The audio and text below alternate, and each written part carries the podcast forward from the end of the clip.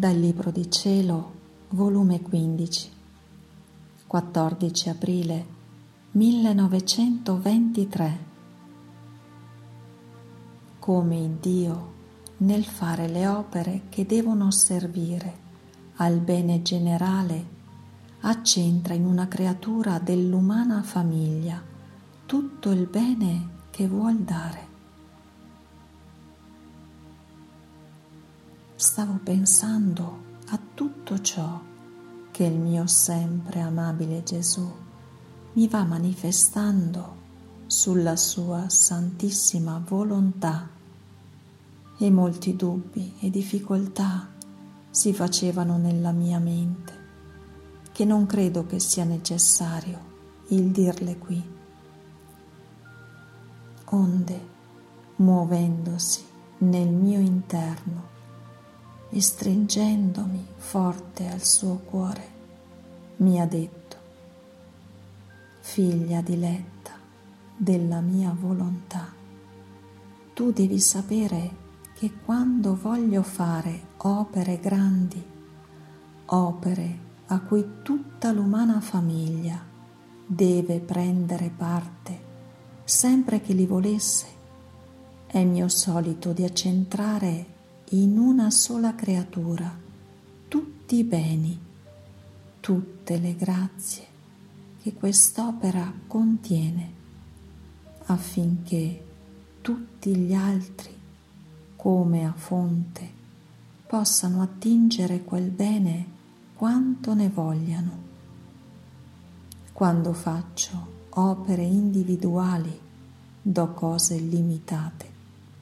Invece quando faccio opere che devono servire al bene generale, do cose senza limite.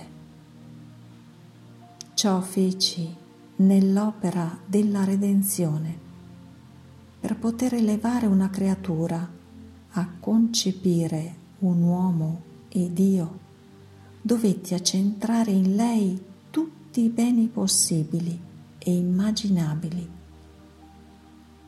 dovetti elevarla tanto da mettere in lei il germe della stessa fecondità paterna. E come il mio celeste Padre mi generò vergine nel suo seno, col germe virginale della sua fecondità eterna, senza opera di donna, e in questo stesso germe procedette lo Spirito Santo. Così la mia celeste mamma, con questo germe eterno, tutto virginale, della fecondità paterna, mi concepì nel suo seno vergine, senza opera d'uomo. La Trinità Sacrosanta dovette dare del suo a questa Vergine Divina per poter concepire me, figlio di Dio. Mai la mia santa mamma poteva concepirmi, non avendo lei nessun germe. Ora, siccome lei era della razza umana, questo germe della fecondità eterna diede virtù di concepirlo uomo e siccome il germe era divino, nel medesimo tempo mi concepì Dio.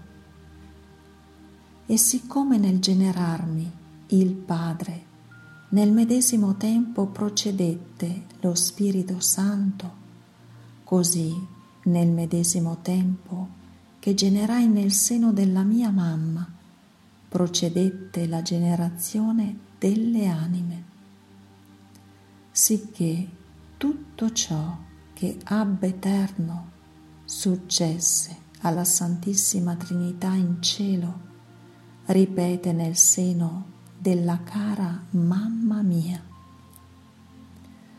L'opera era grandissima e incalcolabilmente creata, doveva centrare tutti i beni e anche me stesso per fare che tutti potessero trovare ciò che volevano. Perciò, dovendo essere l'opera della redenzione tanto grande da travolgere tutte le generazioni, volli per tanti secoli le preghiere, i sospiri, le lacrime, le penitenze di tanti patriarchi e profeti e di tutto il popolo dell'Antico Testamento. E ciò feci per disporli a ricevere un tanto bene e per muovermi ad accentrare in questa celeste creatura tutti i beni che tutti dovevano fruire. Ora, che muoveva a pregare, a sospirare, eccetera, questo popolo? La promessa del futuro Messia. Questa promessa era come il germe di tante suppliche e lacrime. Se non ci fosse questa promessa, nessuno si sarebbe dato pensiero, nessuno avrebbe sperato salvezza. Ora, figlia mia, veniamo alla mia volontà. Tu credi che sia una santità come le altre santità? Un bene, una grazia quasi pari alle altre che ho fatto per tanti secoli agli altri santi e a tutta la Chiesa? No, no, qui si tratta di un'epoca nuova, di un bene che deve servire a tutte le generazioni. Ma è necessario che tutto questo bene l'accentri primo in una sola, come feci nella redenzione accentrando tutto nella mia mamma. E vedi un po' come le cose vanno pari passo. Per far venire la redenzione e disporre le anime a questo, feci la promessa del futuro Messia, affinché con lo sperarlo non solo si disponessero, ma potessero trovare anch'essi nel futuro Redentore la loro salvezza.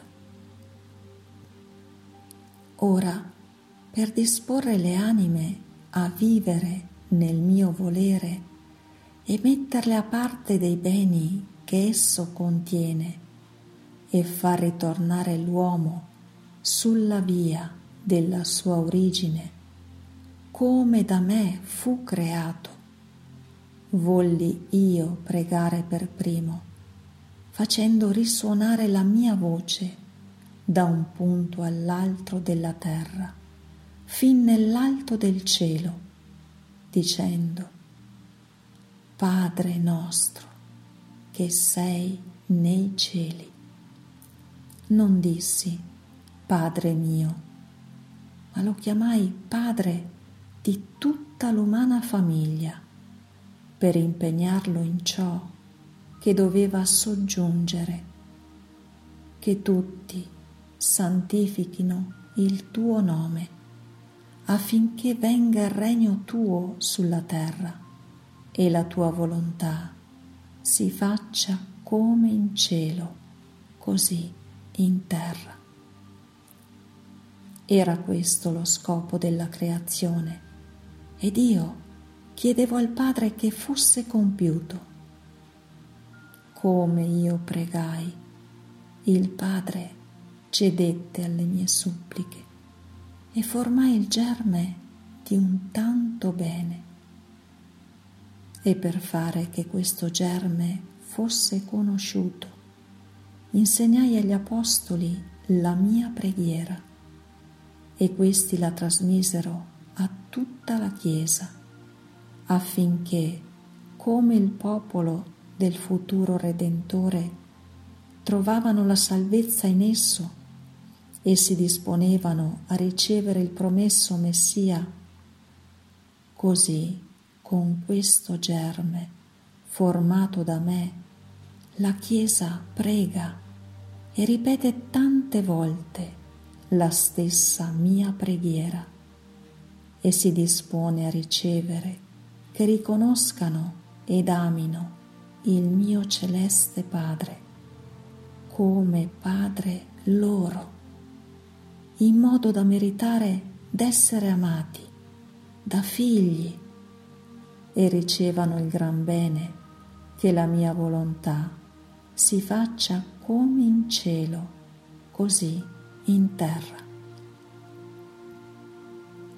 Gli stessi santi, in questo germe e in questa speranza, che la mia volontà si faccia come in cielo, così in terra, hanno formato la loro santità. Il martire ha sparso il suo sangue. Non c'è bene che da questo germe non derivi, sicché tutta la Chiesa prega e così come le lacrime, le penitenze, le preghiere per avere il Messia erano dirette per quella Vergine eccelsa che dovevo disporre per accentrare un tanto bene per poter gli uomini dell'Antico Testamento ricevere il loro Salvatore, sebbene non conoscevano chi fosse quella Vergine eccelsa. Così ora la Chiesa, quando recita il Pater Noster, è proprio per te che prega, per far sì che io accentri in te tutto il bene che contiene il mio volere, il modo, il come che la volontà divina abbia vita in terra come in cielo. E sebbene non sei conosciuta, la Chiesa, facendo eco alla mia preghiera, sia fatta la volontà tua come in cielo, così in terra.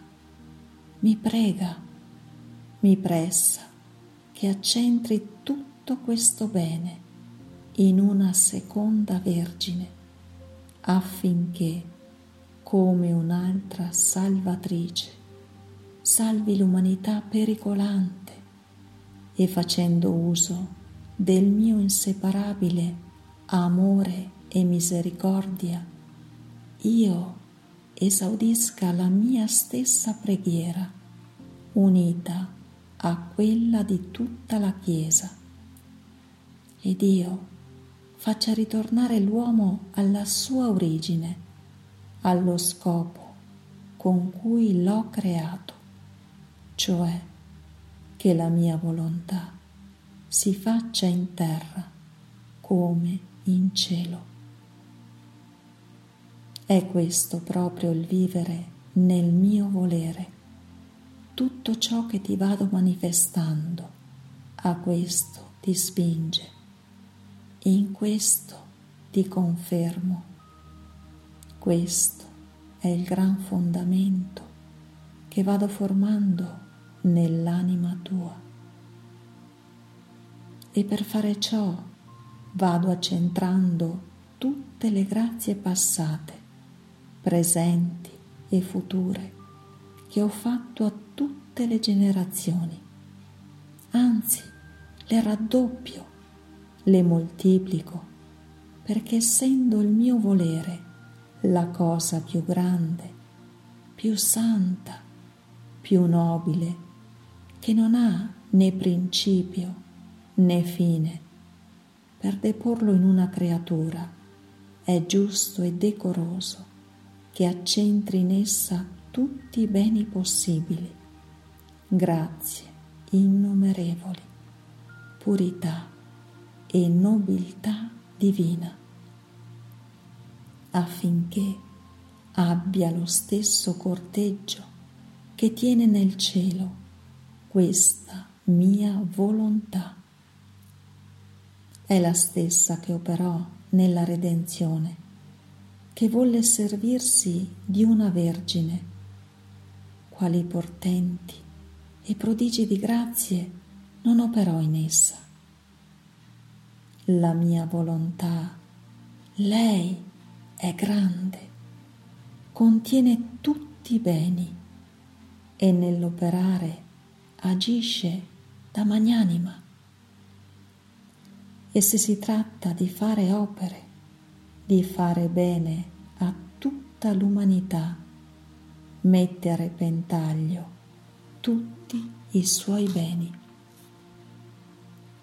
Ora vuol servirsi di un'altra Vergine per accentrare la sua volontà e dar principio a far conoscere che la sua volontà si faccia in terra come in cielo.